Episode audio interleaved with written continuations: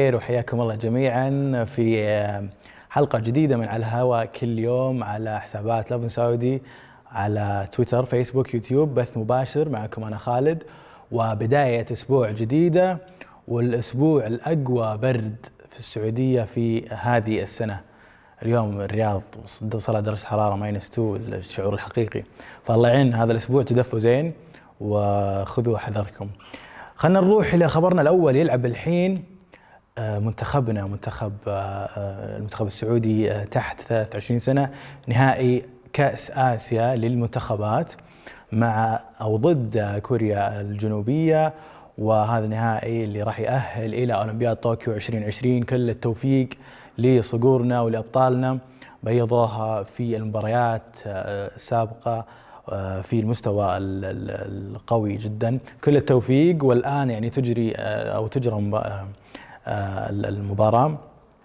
أعتقد في الدقيقة 30 أو 35 عموما كل التوفيق مرة ثالثة وإن شاء الله بكرة في نفس الوقت يعني نسولف عن خبر الفوز بإذن الله يا رب. خبرنا الثاني في الرياضة بعد انتهى أمس الجولة انتهت الجولة 15 انتهى الدور الأول لدوري الأمير محمد سلمان للمحترفين والنصر بطل للشتاء بفارق نقطة عن نادي الهلال الوصيف وكذا يعني يعني على على ما حسب ما كتب زيد إنه دائما أو غالبا بطل الشتاء يكون بطل الدوري فانتم وش رأيكم؟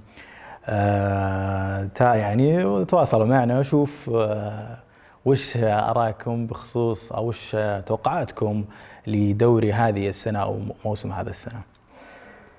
نروح لخبرنا الثالث اليوم أو صباح اليوم. نتكلم عن الساعة 1 2 جت أول رحلة من الصين مباشرة على مطار الملك خالد الدولي بالرياض. وكانت هذه أول رحلة تجي بعد ما بدأ فيروس كورونا الجديد بالانتشار في الصين من أربع أو خمس أيام تقريبا. وشفنا مطار مطار الملك خالد الدولي بالتعاون طبعا مع وزارة الصحة هيئة الطيران المدني ووزارة الصحة. بدأوا بالكشف لكل راكب جاي من الصين وحسب ما شفنا من تصريحات المسؤولين إنه حتى الرحلات غير المباشره اللي جاية ترانزيت من الدول المجاورة انه راح يكون عليها أيضا طبعا فحص بالتعاون مع مطارات الدول الخليجية. الله يحفظنا يحفظ الجميع يا رب و خذوا احتياطكم في يعني مواجهة هذه الأمراض. كذا هذه كانت أخبارنا خفيفة لطيفة اليوم. نشوفكم بكرة بنفس التوقيت مع حبيبنا زيد.